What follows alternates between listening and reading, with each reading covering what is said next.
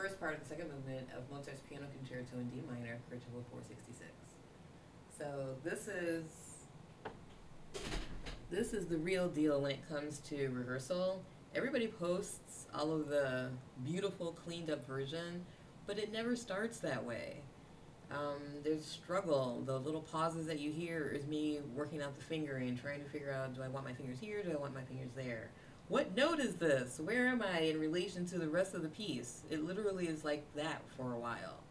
I listened to this piece my whole life, but it's different when you sit down to play it.